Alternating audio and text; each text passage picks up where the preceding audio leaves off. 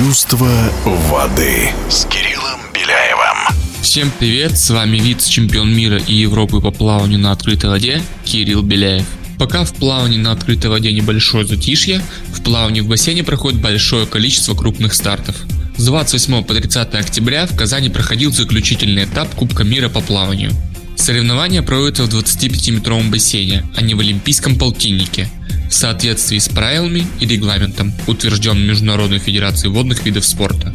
Соревнования открыты для всех стран-членов Международной Федерации водных видов спорта. В соревнованиях приняло участие огромное количество именитых спортсменов, в том числе и российских.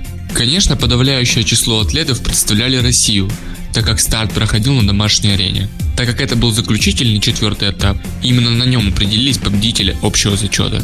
Обладателями главного трофея по результатам всех четырех этапов и денежного приза в размере 100 тысяч долларов стали Эмма Маккеон из Австралии и Мэтью Сейнс из ЮАР. Также Кайл Чалмерс из Австралии установил рекорд мира на 100 метров вольным стилем. И как любой спортсмен, обновивший мировое достижение, получил 10 тысяч долларов. Практически сразу, со 2 по 7 ноября, гостеприимная Казань приняла чемпионат Европы.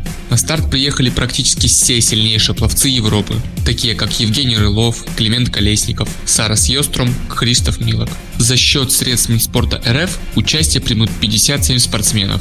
Также 12 атлетов выступят за счет регионов. Итого 69 представителей России.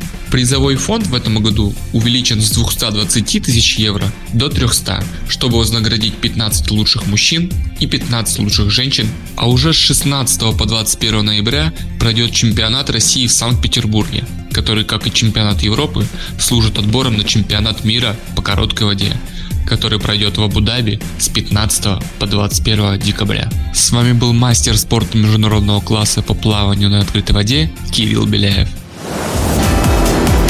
Чувство воды.